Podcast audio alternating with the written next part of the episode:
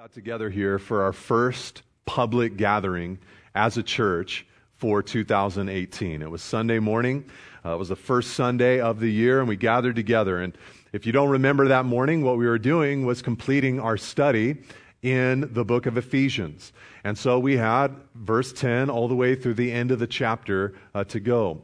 And so our first verse that we looked at as a church in 2018 was Ephesians chapter 6, verse 10, which says, Finally, be strong in the Lord and in the strength of his might.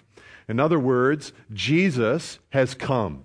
Jesus has come to defeat wickedness and sin and death and brokenness and unrighteousness. Christ has come and he has strength. He defeated all of these things for you and for me. And so now, as believers, our ambition and our desire is to be strong in the strength of Jesus. Uh, that we've been forgiven and cleansed and made righteous in the sight of God, number one. But now we want to live in the strength, live in the power that Christ still has available to us as believers. And so we want to be strong in the Lord and in the strength of, it, of His might. And the reason I'm sharing that this morning is because to me, that's what the story of David defeating Goliath is all about. All of the Bible points to Jesus. All of the Bible reminds us of the glory of Christ. And if there was ever an episode in the life of David that served as a perfect metaphor, picture, or type of Jesus, it is this. Because we, like the armies of Israel, could not defeat our Goliath, sin and death and rebellion and brokenness and shame and corruption. And there's only one in all of humanity who could do that work for us. Jesus stepped up like David stepped up and went into battle, defeated all of that brokenness, rose from the grave, and now we, from this day forward as believers, are to run in the great victory of Jesus. Amen? All right, so that's what the Bible is about. That's what the story of Christ is about, and that's really what the story of David defeating Goliath is all about. And what I hope to show you this morning are ways in which David, like Jesus, overcame Goliath. And in looking at those elements, my hope and prayer is that you and I would be able to think about borrowing the victory of David and borrowing the victory of Jesus for our own lives today and what the Lord has put, what the Lord has allowed in front of us. So maybe in your own life right now, you could pause for a second before we even read about Goliath. Maybe you could pause for a moment and you could ask the Lord, Lord, what are some Goliaths in my life? It might be that a Goliath in your life is some kind of besetting sin that has gotten a stranglehold upon your heart. Some kind of thing that's too hard for you, too difficult for you to get out of or to let go of. It could be that the Goliath in your life is some kind of role or responsibility that the Lord has let into your life. Maybe your career, your profession, your job, the thing that you do Monday through Friday. Maybe it's a responsibility for a person that the Lord has placed in your life. Or maybe it's a burden that has come from the Spirit of God into your heart. There's some kind of pocket of pain that the Lord has laid upon your heart in a unique kind of way. And as God's expression of the body of Christ in this community, He wants to use you to help heal that area or that pocket of pain, but it feels impossible without the help of the Lord. What we all need is the power of Jesus in order to overcome and be victorious and successful in all of these areas of life. And so today I want to talk to you about running in the borrowed victory of Jesus. So maybe just stop for a second and ask yourself, or ask the Lord, better yet, say, Lord, what are some of those obstacles? What are some of those hurdles? What are some of those giants that are in my heart and in my life? And I'm praying for you today that as you interact with this, that the Lord would make it very clear to you that He longs to bring you into a better, more victorious day. All right, now before we see David, we have to take a look at Goliath. So let's start reading in verse 1 of 1 Samuel 17. Like I said, we have a lot of verses to cover today, so I'm going to read some big chunks of the story this morning, starting out with verse 1 all the way through verse 11. It says, Now the Philistines gathered their armies for battle. And they were gathered at Socoh, which belongs to Judah, and encamped between Socoh and Azekah in Ephes Dammim. And Saul and the men of Israel were gathered and encamped in the valley of Elah, and drew up in line of battle against the Philistines. And the Philistines stood on the mountain on the one side, and Israel stood on the mountain on the other side with a valley between them. Now, right off the bat, what we're seeing is a conflict between the people of God, Israel, and another people group, the Philistine people. And for some of us, this throws us for a loop right off the bat because, you know, we might be used to the New Testament era, the church age. And when you read the New Testament and you're living out the church age, it really isn't a conflict between nations here on earth. Uh, we recognize there's a battle against the spiritual dimension and realm. Uh, but in ancient times, what God had promised is that the Messiah, Jesus Christ, who would be the Savior of the whole world, he had promised that that Messiah would come through the nation of Israel. So the other nations, under the leadership of the principalities and powers that be would often try to attack Israel to thwart God's messianic plan of bringing that great Redeemer, Jesus Christ. Now, in the beginning of 1 Samuel, the Philistines were rising up but as Samuel rose up in power, the Philistines settled down. In other words, as the people of God grew in their love and devotion to the Lord, uh, the nations around them decreased in strength. But we're at a time right now in the book of 1 Samuel where the spiritual leadership of the nation, Saul as king, he's morally corrupt. His heart is not loyal to God. And part of the results of his disobedience are that the Philistines are beginning to come out of the woodwork and gain traction once again. So they came out daily to be in battle against the Israelite army. And verse 4 there came out from the camp of the Philistines a champion named Goliath of Gath, whose height was six cubits and a span. He had a helmet, verse 5, of bronze on his head, and he was armed with a coat of mail. And the weight of the coat was 5,000 shekels of bronze. And he had bronze armor on his legs and a javelin of bronze slung between his shoulders. The shaft of his spear was like a weaver's beam, and his spear's head weighed 600 shekels of iron. And his shield bearer went before him. He stood, verse 8, and shouted to the ranks of Israel, Why have you come out to draw up for battle? Am I not a Philistine, and are you not servants of Saul? Choose a man for yourselves and let him come down to me. If he is able to fight with me and kill me, then we will be your servants. But if I prevail against him and kill him, then you shall be our servants and serve us. And the Philistine said, I defy the ranks of Israel this day. Give me a man that we may fight together. When Saul, verse 11, and all Israel heard these words of the Philistine, they were dismayed and greatly afraid. I think Israel was afraid because Goliath was huge. I think Saul was afraid because the Bible says that he was head and shoulders taller than all the other men of Israel. So I'm sure they were looking at him like, hey, you're the big guy, go fight him. And Saul did not want to do uh, that work. Now, in the process of describing this foe, there are some weights and measurements that we don't use in our modern terminology. First of all, Goliath's height is given. He's spoken of there in verse 4 as being six cubits and a span. Now, depending on the uh, Old Testament original language version that you use and the way that you use that measurement, this means that Goliath was somewhere between seven feet and 11 feet uh, in height. Uh, probably the best and, and, most reasonable guess is that he was about nine feet tall. So he was huge. But have you've ever seen the NBA and you've maybe every once in a while, you know, you've seen a guy who's like seven and a half feet tall, but he also weighs like 115 pounds? Goliath was not one of those guys. Goliath had armor, it says, that weighed 150 or excuse me, verse 5, the weight of his coat was 5,000 shekels of bronze. That converts to 150 pounds.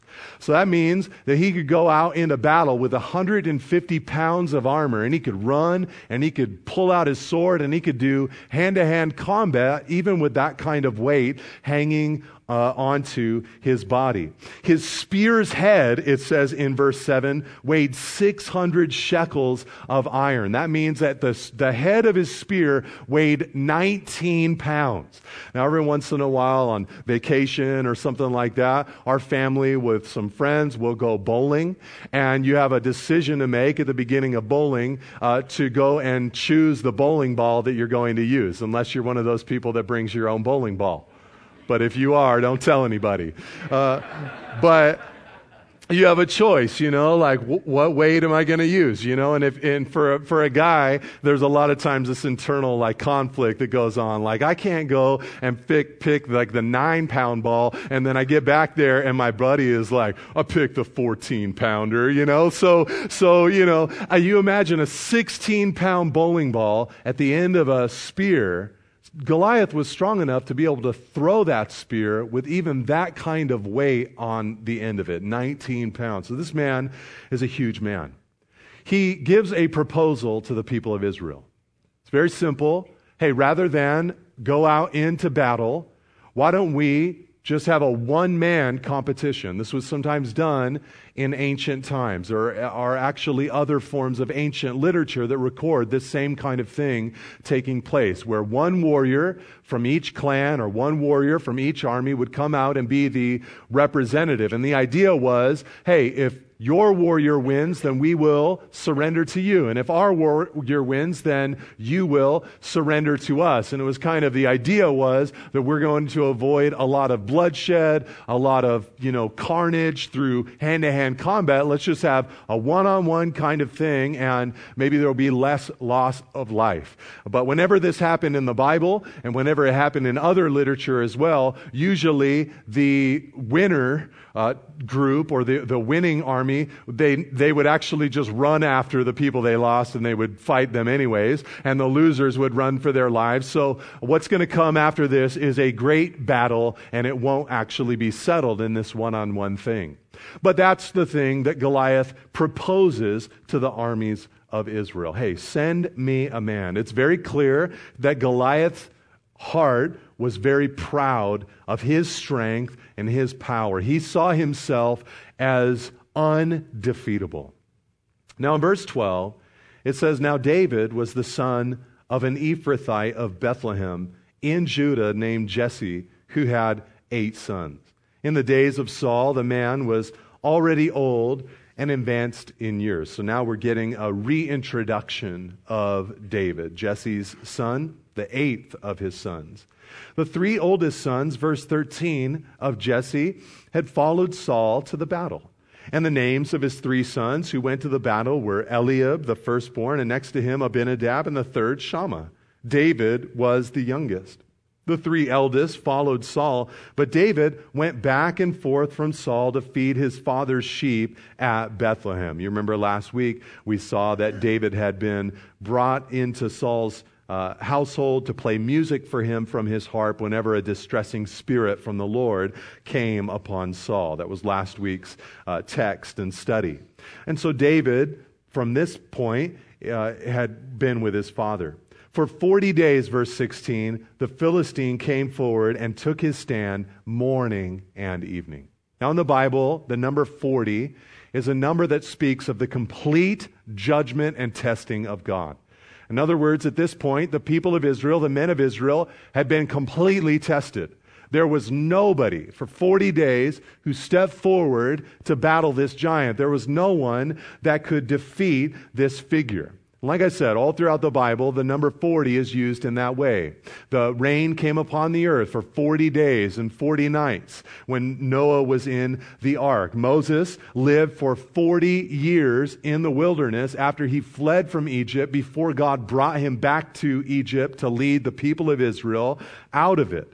The Israelite generation that rebelled against God and did not believe that he could bring them into the promised land also wandered in the wilderness for 40 years. They were completely tested. And Jesus, when he went into the wilderness for a period of tempting or testing, he was proved uh, righteous for 40 days of tempting or testing there in the wilderness.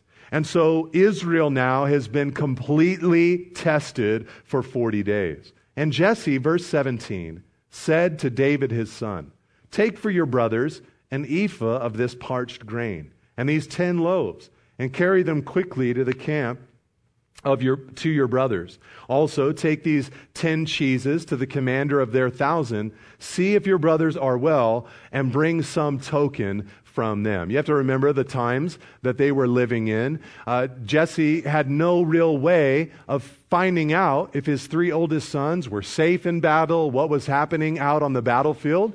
And so he loads David up with some cheese and a donkey, and he sends David uh, to go basically bring some news. He's kind of operating like, like his, uh, David is operating like Jesse's version of FaceTime or Skype or something like that. Like, tell me what's happening with your brothers out there on the battlefront. Now, Saul, verse 19, and they and all the men of Israel, were in the valley of Elah fighting with the Philistines.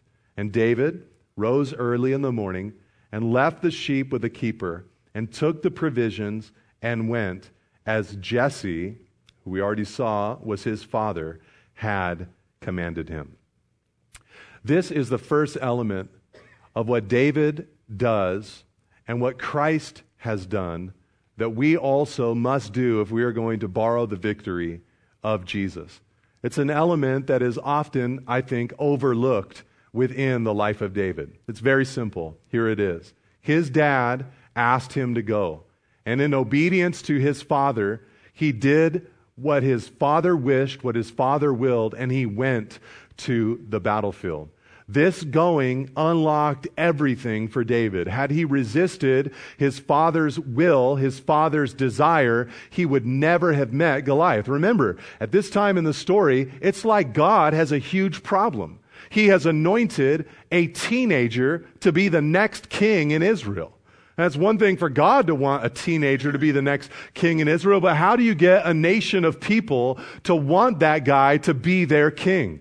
Goliath was God's answer to that problem. But if David had not been willing to be obedient to his father, he never would have found himself hearing the words of Goliath. This reminds us, of course, of Jesus. Jesus always, he said in his earthly ministry, did those things, does those things that please the Father. Did you know that the plan of redemption, for Jesus to become flesh and to dwell among us and to die on the cross, did you know that this was the plan of God from the foundation of the earth?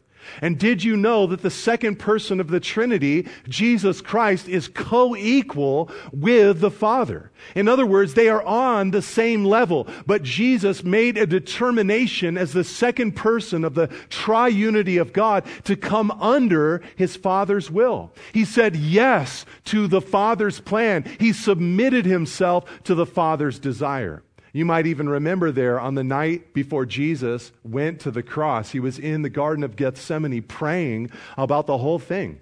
And in his humanity, he cried out to the Father and said, Father, if it is possible, you know, if there is any other way for humanity to be redeemed if there's any other way for forgiveness to be found, for shame to be deleted, if, if, there's any other way for you to take human beings and bring them into right relationship with you, if there is any other way, if it is possible, then let this cup, Jesus prayed, this cup of wrath and judgment and pain upon that cross, let this cup pass from me. But then he prayed, nevertheless, not as I will, but as you will. You see, we are drinking in this morning. When we lift our hands to Jesus and we praise His name and we celebrate Him and we thank Him for, for the forgiveness that is offered by His blood, you know what we're drinking in? We are drinking in the obedience of the Son of God to the Father. That's what we are drinking in. That's what we are enjoying because He obeyed. We are blessed.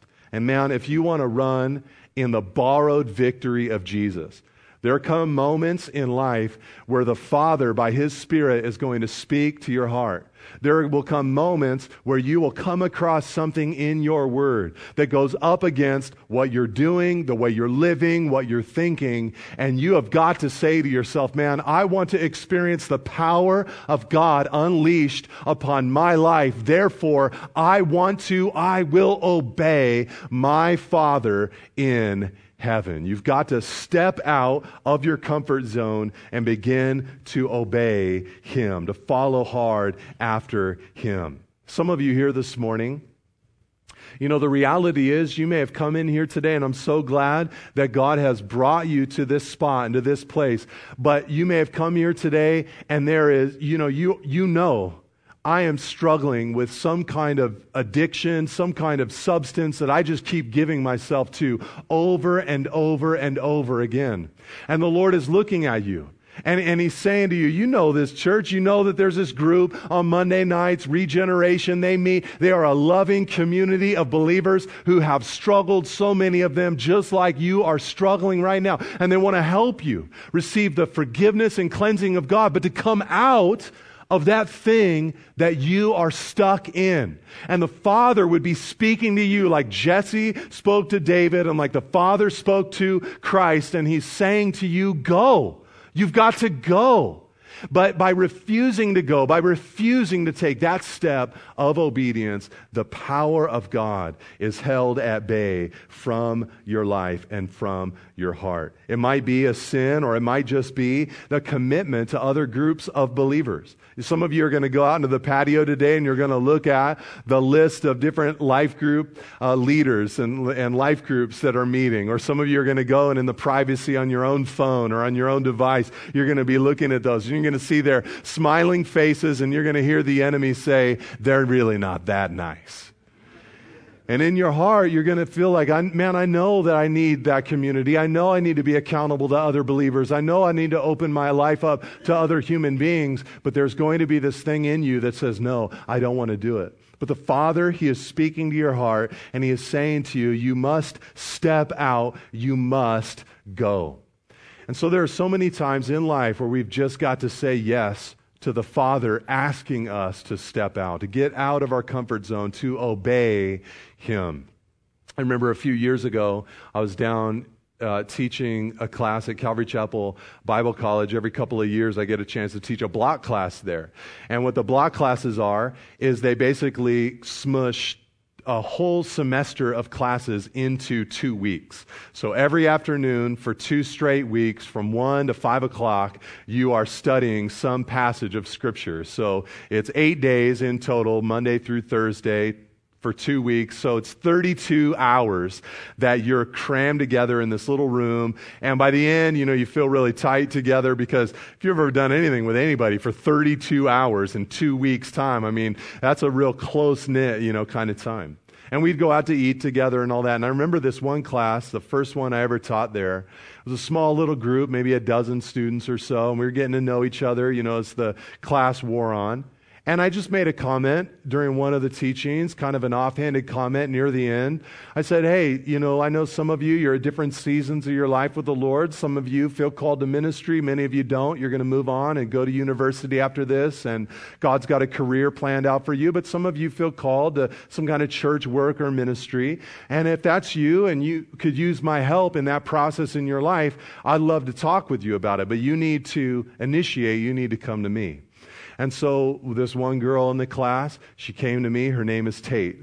And she came to me. She said, Pastor Nate, can I make an appointment with you? And I said, Sure. You know, I, I actually brought a travel buddy because I'm not trying to be down here at the Bible college having one on one meetings with college students and uh, with who are girls. And so, yeah, we'll meet together with you. And so the next morning we got together, the three of us, and we sat down, and she just shared her heart with me. I could tell it was a fearful thing for her. It was, it was kind of this thing of like, I've been listening to your teaching. I feel drawn to Monterey. Is there any kind of thing that you have for me? Could I be an intern? Is there something that I could do for and in that body of believers? It was a step. It was, it was a way to say, I want to go. I want to do what the Lord has for me. And so step number one here, we've got uh, David and Jesus went in obedience to, to the Father. So we must also go in obedience to the Father. Now, verse 20, let's read on. In the middle of it, it says, And he came to the encampment as the host was going out to the battle line, shouting the war cry. And that's really all that they were doing. Every day, you have to imagine this for 40 days. They put on their armor, they'd get ready for war, they'd get all pumped up, and they'd go out, and all they would do all day long is that the Israelites on one side, the, the Philistines on the other side, and they would just shout at each other for 40 days in a row. They would just shout at each other. And then at the end of the day, they'd like go back into their tents. And I don't know what they did. Like they high fived each other, and they're like, hey man, great shouting today. That was, and uh, you had that one like really primal scream, and I'm sure it really just freaked those Philistines out. Great job, you know, kind of thing. But every day for 40 days, they went out and they shouted the war cry. And Israel, verse 21, and the Philistines drew up for battle, army against army.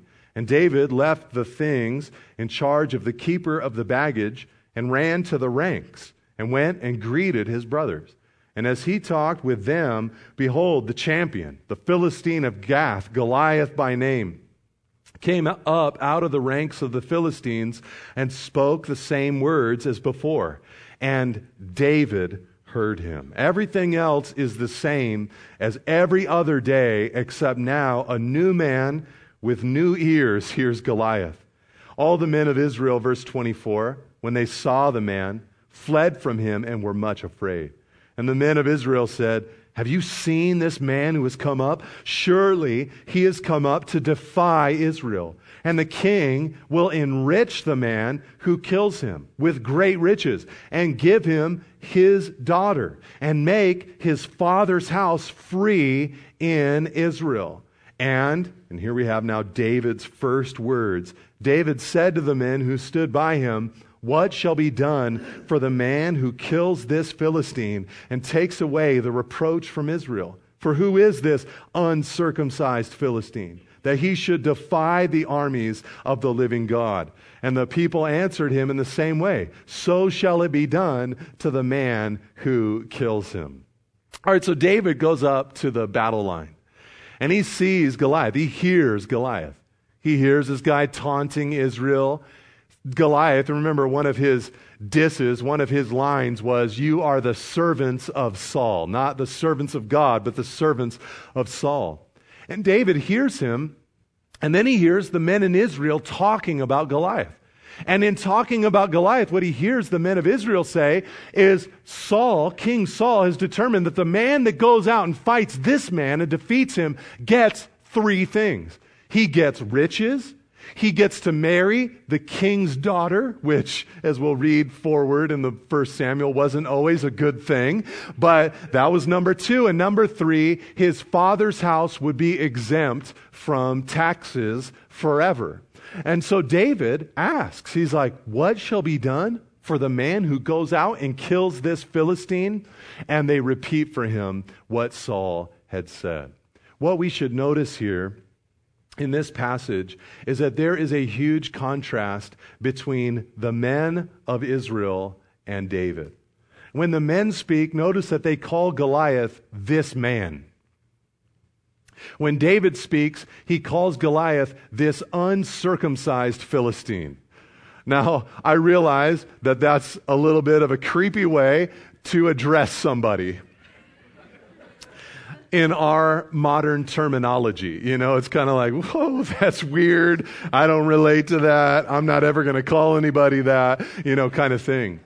But let me frame it in its context. You see, God had given to the people of Israel a covenant, a promise that he was going to work in them and bring forth from them the Messiah, that from Abraham, from his descendants, would come one who would bless all the nations of the earth. And after Abraham believed God for that huge promise and that he would work amongst his family, amongst his people group to bring forth the Messiah, God wanted to make an outward sign for Israel that they were in that covenant with God. And so he gave to the ancient people of Israel that covenant of circumcision. It was a way for uh, them to understand God has made us in a unique kind of way. He has made a promise to us. So when David is saying this, what he's announcing about Goliath is that Goliath is outside of God's promises. Goliath is outside of God's plan. Goliath is outside of God's covenant. In other words, he's trying to ruin God's plan by destroying Israel, but he's outside of God's plan. Notice also that the men, when they speak, they talk about the person who goes out into battle against Goliath as the man who kills Goliath.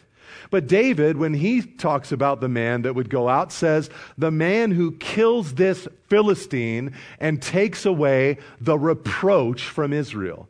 In other words, what David saw happening was embarrassing, not just for Israel, but for God. He was looking at the people of Israel cowering in fear of, of a nation around them. And he said to himself, This is reproach upon Israel. This is an embarrassment to God's people. And he couldn't wait to eliminate that embarrassment.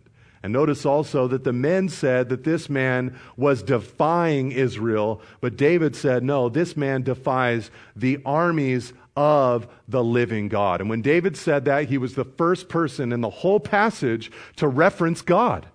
Everyone else is thinking about Goliath. Everyone else is thinking about Saul. But David, in that moment, he is thinking about God.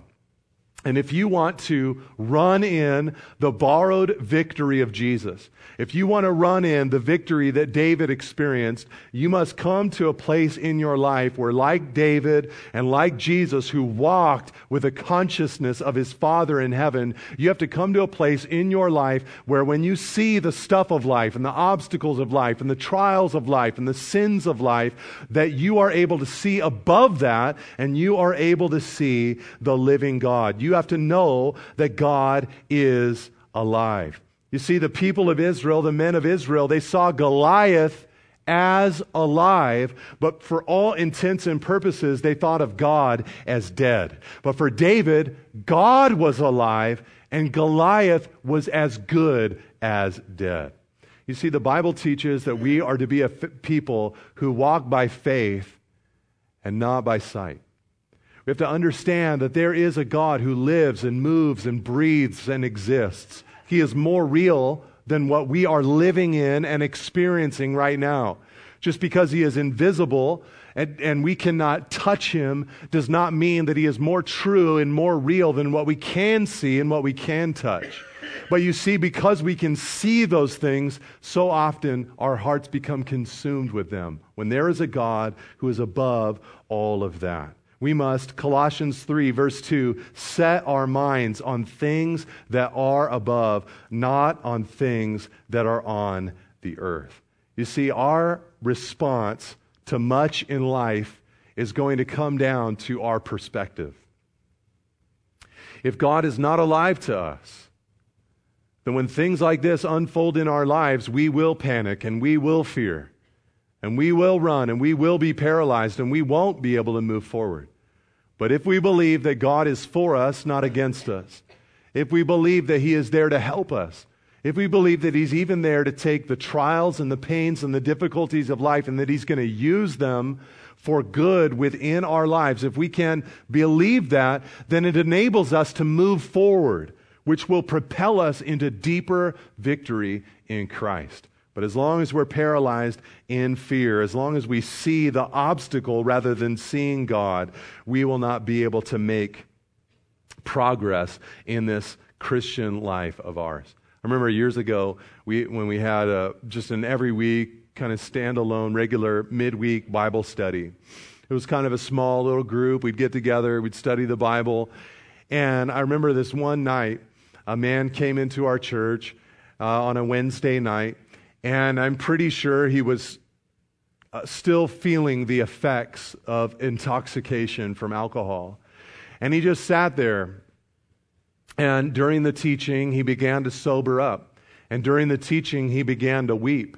And as the Bible was interacting with his heart, he became broken before God and he gave his life to the Lord, and still today he's walking with God and he's making disciples. He's making a huge difference in the kingdom of God. But what had to happen there was a shift in perspective. He had to have a revelation from God. He had to begin to see that there is a God who exists, who loves me, and is working on my behalf. But until that was settled within his heart, there was no moving forward. All right, now in verse 28. It says, Now Eliab, his eldest brother, heard when he spoke to the men. And Eliab's anger was kindled against David. And he said, Why have you come down? And with whom have you left those few sheep in the wilderness? I know your presumption and the evil of your heart, for you have come down to see the battle. And David said, verse 29, What have I done now? Was it not but a word? And he turned away from him toward another and spoke in the same way. And the people answered him again as before. There's a proverb, Proverbs 27, verse 4, which says, Wrath is cruel, anger is overwhelming, but who can stand before jealousy? This is what was happening. Eliab, you remember him. He's the guy in chapter 16 who, when Samuel saw him, he said, Surely the Lord's anointed is before him. And God said, I have not chosen him. For the Lord does not see as man sees, for man looks on the outward appearance, but the Lord looks upon the heart. And Eliab had felt the sting of that rejection, and he had watched his youngest brother, David, become anointed as the next king in Israel. There was jealousy apparently in his heart. And now this day comes where he's the oldest. He's on the battlefield. He's thinking about it for 40 days. He's hearing the voice of Goliath. And here comes his younger brother asking around, like, hey, what, what's the king going to do for the guy that defeats Goliath? What's going to happen? And he's seeing this young brother of his, and he lashes out against him. He says, I know why you're here. With who did you leave? The few sheep out in the wilderness. Like, man, you, you've already got a job. All you're allowed to do is take care of a few sheep in the wilderness. I know the evil and the presumption that is in your heart. But now let me ask you here this morning. Did he know? The evil and the presumption in David's heart? No, not at all. He had judged David, but he had judged David incorrectly. He had not seen things as God had seen them because David was a man after God's own heart. This is exactly what Jesus went through. When he came to his own, John tells us, his own did not receive him. And even his own brothers did not believe him and taunted him. There were days where they said he's out of his mind and tried to pull him away from the multitudes as he taught them and as he ministered to them. Now, the beautiful thing is that just like it happened for Jesus, it also happened for David. There came a time in both of their lives where their brothers did follow them and where their brothers did believe in them. In fact, a couple of Jesus' brothers, Jude and James, after Christ rose from the dead, became converts and then significant leaders in the early church, even writing small books in the New Testament. And so they became used by God. But what you're seeing here are doubts rising up from those who were close to David, just as doubts rose up from those who were close to Jesus. And what I wanted to show you here is that if you want to experience and borrow the victory of Jesus, then you have to, like David, push past the doubters. You have to push past the doubters. What's that saying they say? Haters, go and hate and naysayers go naysay. you know, I mean, the, the reality is there will be those who doubt the work of God in your life. Jesus said it this way in Matthew chapter 10, verse 36. He said, A person's enemies will be those of his own household. Now, I want to be very clear. Sometimes those doubts from your own household are the beautiful messenger of Jesus to make sure that the genuineness of your faith is tested by the fires of their doubt coming towards you. I listened to Pastor Mike share his testimony a little bit at our most recent intro to Calvary this last Tuesday night. And he had for a long time struggled with substance abuse and addiction. And at that time in his life, eh, when he finally came to Christ, his life was riddled with heroin abuse. And his wife, Michelle, his young wife, Michelle, she just couldn't take it anymore. And she'd been coming to church and she'd been walking with the Lord, but this guy was ruining her whole life, ruining their family, and she just couldn't handle it anymore. And finally, this moment came in his life where he had a seizure, he's in bed, and he's recovering, and his body got clean because of 30 days of being in a coma.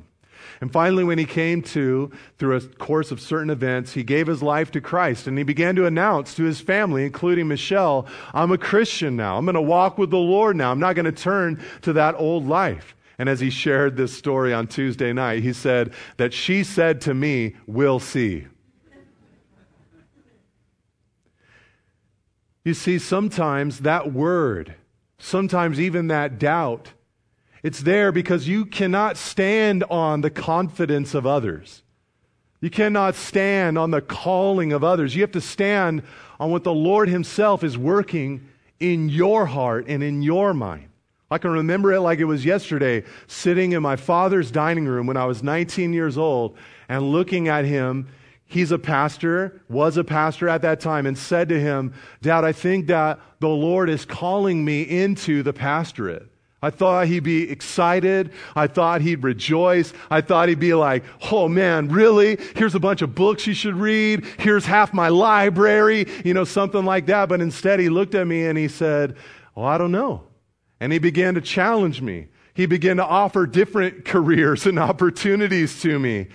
And that was one of the best things that he could have done for my heart because I could not stand on the calling of someone else. I could not stand on the belief of someone else. I had to stand on the conviction in my own heart. David could not stand on Eliab's support or lack thereof.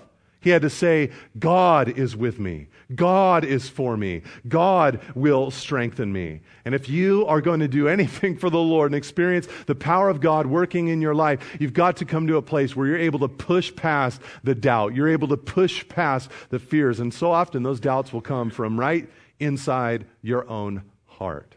Remember Moses when God called Moses out there in the wilderness? The burning bush I mean, if there was ever a thing that would like confirm your call, you'd be able to tell that story forever. Like, I was just taking care of some sheep out in the wilderness and I saw this bush. It was burning, but not burning. And then God started talking to me, audibly speaking to me. And he told me to come and do this. I know that I'm called. But after God told him that he'd called him to lead the people of Israel out of Egypt, Moses said, but, but, but who am I? Who am I that you would do this work through me? I cannot do this work. There was doubt immediately within the heart of a man like Moses. You see, we've got to obtain, borrow the belief of Jesus, the, the, the, the resolve and the spirit of Christ to push past those doubts. Now, in verse 31, when the words that David spoke were heard, they repeated them before Saul, and he sent for him. You know, finally, he's heard word that there's a soldier or someone who's willing to fight Goliath. It's been 40 days. No one stepped forward. And David said to Saul, verse 32, Let no man's heart fail because of him. Your servant will go and fight with this Philistine. And Saul said to David, You are not able to go against this Philistine to fight with him, for you are but a youth. And he has been a man of war from his youth. You know, Saul's just looking at this teenager, probably by this time a late teen, and he's looking at David and he's like, man, this guy has, he's going to eat you for breakfast. He's been fighting wars and battling since you were born. But David said to Saul, verse 34, your servant used to keep sheep for his father. Remember, I pointed this out to you last week. David, at this point, has retired from sheep keeping. He says, Your servant used to keep sheep.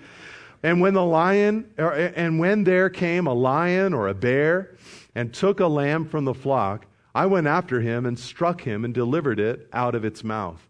And if he arose against me, I caught him by his beard and struck him and killed him. Your servant has struck down both lions and bears, and this uncircumcised Philistine shall be like one of them, for he has defied the armies of the living God.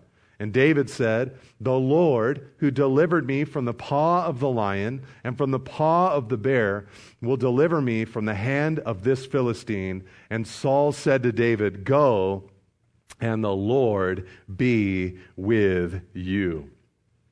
Now, what I want you to see here is that David is drawing now upon a previous victory. And the previous victories came against a lion and against a bear, or he says it in the plural lions and bears. Now, there have been a couple times in my life, just around the Monterey Peninsula, where I've been out in the wilderness and I've come very close to a mountain lion. Plenty of times I've been out there and I've come near a, bob, a bobcat, but bobcats are, you know, pretty small and they're usually pretty scared of you, and so it's no big deal. But mountain lions are a different thing altogether because they just move in a way that communicates, I'm not intimidated of anybody, including you. And I tell you what, there was no heart within me, no spirit within me, both times I came close to these guys, where I thought to myself, you know what I'm going to do? I'm going to run towards it. And I'm going to I'm going to fight against it. I'm going to defeat it. There was nothing within me that wanted to have anything to do with these things. In fact, I got quiet both times. I hid behind a tree. I just kind of waited for it to do its thing and just get out of my zone so that I could get out of its zone. But what I want you to see here is that David had not been stimulated to fight against a lion or against a bear for no reason. The reason that he had been urged by the Spirit to fight against these beasts is because they had attacked his father's sheep. And in those moments when the sheep were susceptible, David was stirred and he wanted to protect those sheep, so he went and did what he had to do to defeat them, and the Spirit of God, of course, helped him in that endeavor. This is beautiful because it so wonderfully reminds us of Jesus. Jesus said in John chapter 10, I am the good shepherd. And the shepherd lays down his life for the sheep. In other words, Jesus saw his people. He saw his flock. He saw his sheep, you and me. And he's like, man, I'm going to go and I'm going to do what I have to do to pull them out of the mouth of the beast in order to save their lives. Here's what I wanted to say about this particular thing. What you see here is that both David and Jesus ran forward in order to save the flock. And if you want to borrow the victory of Jesus, you've got to come to a place in your life where you are able to think about the flock of God and begin working towards helping the flock of God. And the flock of God is obviously God's people here on earth, but you know, it could be beyond that, I think, as well. It could be that you become a parent and as you become a parent, you start looking at these children that God has given to you, and you begin to realize the Lord is asking me now to grow up. He's asking me to mature. He's asking me to take my faith seriously and to pour into these children and to protect them and to watch over them. We might think to ourselves that that kind of spirit comes naturally. But then we look around the world and we can see plenty of parents who have ignored the natural tendency to take care of the flock of their own children. It might be in a pocket of pain here in this community. People that the Lord is calling you to reach out and to minister to. I think of our Compassion Pregnancy Center, for example, and thinking about an area or a pocket of our community and saying, these are God's people. This is His flock. And we're going to lay down our lives working towards helping other human beings. But there are thousands of ways in which the Lord might be looking into your life and saying, I want to ask you, I want to help you run in victory, but you've got to get a flock orientation. You've got to see others beyond yourself. John said in 1 John 3, verse 16, he said, By this we know love, that he laid down his life for us, and we ought to lay down our lives for the brothers. One of the most miserable lives of all is the life that is completely self focused. But when you get a mission for and towards other people, whether it's a large group or a small group, it begins to electrify your life. You begin to have a reason for fighting, a reason for battling, and God begins to have a reason to impart His Spirit upon you to strengthen you for that life and for that work. All right, now let's look at the end of the story in verse 38 and following as we close it out together. Then Saul clothed David with his armor. And he put a helmet of bronze on his head and clothed him with a coat of mail. And David strapped his sword over his armor, and he tried in vain to go, for he had not tested them. Then David said to Saul, I cannot go with these, for I have not tested them.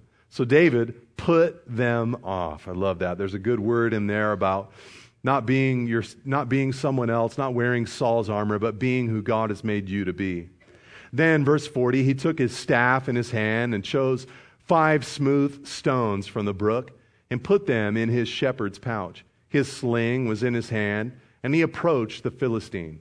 And the Philistine moved forward and came near to David with his shield bearer in front of him. And when the Philistine looked and saw David, he disdained him, for he was but a youth ruddy and handsome in appearance. So apparently, Goliath, as he's going through this, he's like, man, he is young, but he's a handsome little fella. well, too bad I'm going to have to kill him. and the Philistine, verse 43, said to David, Am I a dog that you come to me with sticks? And the Philistine cursed David by his gods. The Philistine said to David, Come to me, and I will give your flesh to the birds of the air and to the beasts of the field. Then David said to the Philistine, and as we read this, you're going to be struck by how brave this is, but also how poetic it is. Remember, this guy is a psalmist, he knows how to speak. He said, You come to me with a sword and with a spear and with a javelin, but I come to you in the name of the Lord of hosts, the God of the armies of Israel, whom you have defied. This day, the Lord will deliver you into my hand and I will strike you down and cut off your head. And I will give the dead bodies of the host of the Philistines this day to the birds of the air and to the wild beasts of the earth, that all the earth may know that there is a God in Israel, and that all this assembly may know that the Lord saves, not with sword and spear. For the battle is the Lord's, and he will give you into our hand. And when the Philistine arose and came near and drew near to meet David, David ran quickly toward the battle line to meet the Philistine. And David put his hand in his bag and took out a, st- a, stone and slung it and struck the Philistine on his forehead. The stone sank into his forehead and he fell on his face to the ground. So David, verse 50, prevailed over the Philistine with a sling and with a stone and struck the Philistine and killed him. There was no sword in the hand of David. Then David, verse 51, ran and stood over the Philistine and took his sword and drew it out of its sheath and killed him and cut off his head with it. All right, so the whole battle unfolds. You know, finally they get there. You notice the bravery of David. He doesn't run away from Goliath, he runs towards Goliath. He had honed his skills with his sling and with rocks those years serving as a shepherd. He knew how to aim that thing and he fired it towards Goliath and it sank into Goliath's forehead and he fell down flat.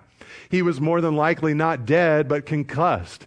And so David lies, comes over his body lying there and he realizes, man, I got no sword with which to end this whole thing. So he pulls Goliath's own sword out of its sheath, just like Jesus, who crushed Satan with the very cross that Satan tried to design for Jesus. David pulls out Goliath's own sword, the very thing that Goliath thought he'd kill David with. David then pulls out and chops off Goliath's head with, and the victory is won.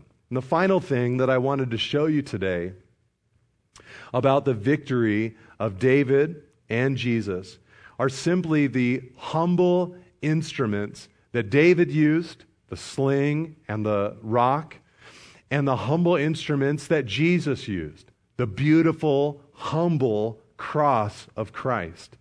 And so, what I wanted to propose to you is that if we want to run in the borrowed victory of Jesus, we have to continue to cling to the humble weapons that are at our disposal in God, in Christ. You see, your victory is not going to come from your strength. Your victory is not going to come from your intellect. We got a lot of smart people in this church. You know, it blows me away a lot of times. You know, I'll meet people here in this church. It's been happening to me for years now at this point, where I'll meet people in this church. I ask them, like, what do you do? And I hear about what they do and I just think to myself, like, what in the world? I can't believe an uneducated guy like me is teaching a person like you the Bible. But the reality is, we will not win based on our intellect. We will not win based on our own strength or our own strategies or our own schemes.